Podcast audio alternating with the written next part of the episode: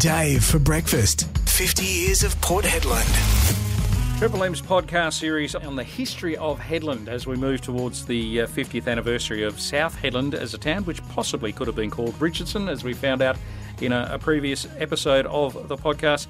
We are talking with Julie Arra from the uh, Hedland Historical Society, and uh, she joins me once again to on the podcast. Julie, always a pleasure to talk history with you, and I've said that to you on many occasions over the past umpteen years that we've been talking history, uh, and it's not just on uh, on or in the studio or on podcasts. In, we talk about it in person uh, as as well. But one of our podcasts, we spoke about the um, creation of the entity that eventually became South Hedland through some rather un- non-creative ways of naming ta- naming towns. But um, the State Housing Commission was is the government body that basically says yay or nay, and then says what you can can't So have. well, they were they were the ones that were uh, uh, responsible for the construction of South And the design? and the and the design. Yeah, that's right. So, you know, town planning is a is a, is a interesting art. Um, uh, oh, it's a know, university degree now. Yeah, it, it is a university degree, and and um,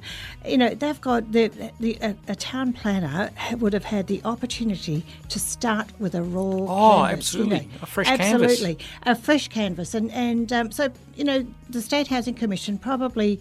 Um, put it out there, expressions of interest to, to uh, for people to uh, to to go for this this particular canvas, and Did we have um, any town planners in the local area so they could have some sort of local knowledge, or did we have to go to the big smoke? I don't know whether they went big smoke or international. Oh, Uh, okay. Yeah, yeah. So, uh, but you know, the the um, approved planner that they got was um, a Dr. Komar and Associates. Um, they were based in Hay Street in Perth, but Mm-hmm. he had a um, international background, um, and um, he. Um, did a lot of research, I'm guessing, before he came up with the plan. And, and one of the current trends that was happening around the world was the Radburn Principle. And uh, it was happening in New York, it was happening in London, it was happening all around the world, this Radburn Principle. And that was inward facing houses. So rather than facing the street, you face the houses all faced inward, inward with a, a central walkway. Hmm. That's that's different. I mean, I know I, I live here now and I know what it looks like, but it must have been interesting, for want of a better term, at the time. This Radburn design. It, it was. It was. It, it was. Um, you know, uh, it was radical. Um, it was. Um, you know, just building the houses, and uh, you know, I've recently just um, published a book on South Hedland with some photos that were in that construction photo um, phase, where the houses are all facing inwards. It. You know it could have worked really, really well in a very, very social society where people came out into their front yards Yeah. and shared barbecues and things, you know, that sort of thing.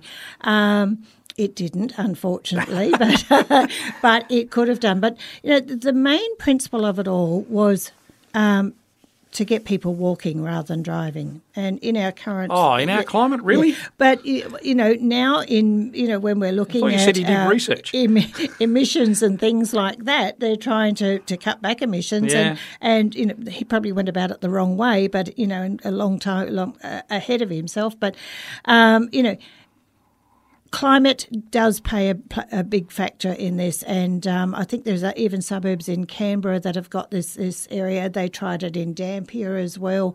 Um, I think Thornlie in Perth, and while the um, the weather is more mild there. You know, when you've got 40 plus degrees up here For Um, a lot of the year. for a lot of the year, and then you've got young families that are trying to walk to school or go to the shop and, and things like that.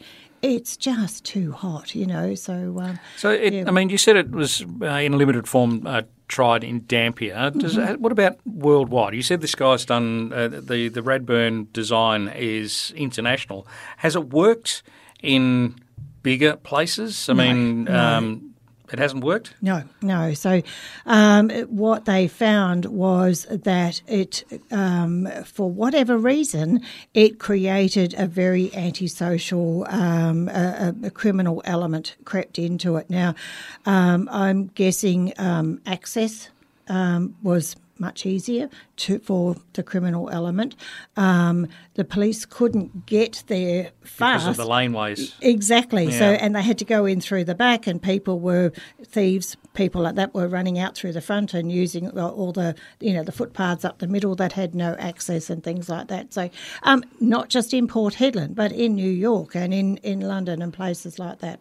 So this is this was known as the Radburn Principle. That's right, um, which yeah. sadly we've we've left with. Y- y- Well, and you know, over the years, and we can discuss this later on. You know, they've had to try and redesign and redesign and basically design out the Radburn principle. We've still got all those cul-de-sacs and things like that, which you know cause no end of heartache if you don't know South Hedland well, um, getting lost and, and things like that. But um, you know, the other thing was that um, you could have been going to a building that was just 400 metres from where your house was, 400 metres by foot, but it took two kilometres by car, you know, to to go round the outside of it all. So, um, yeah, so it, yeah, it was not a good plan.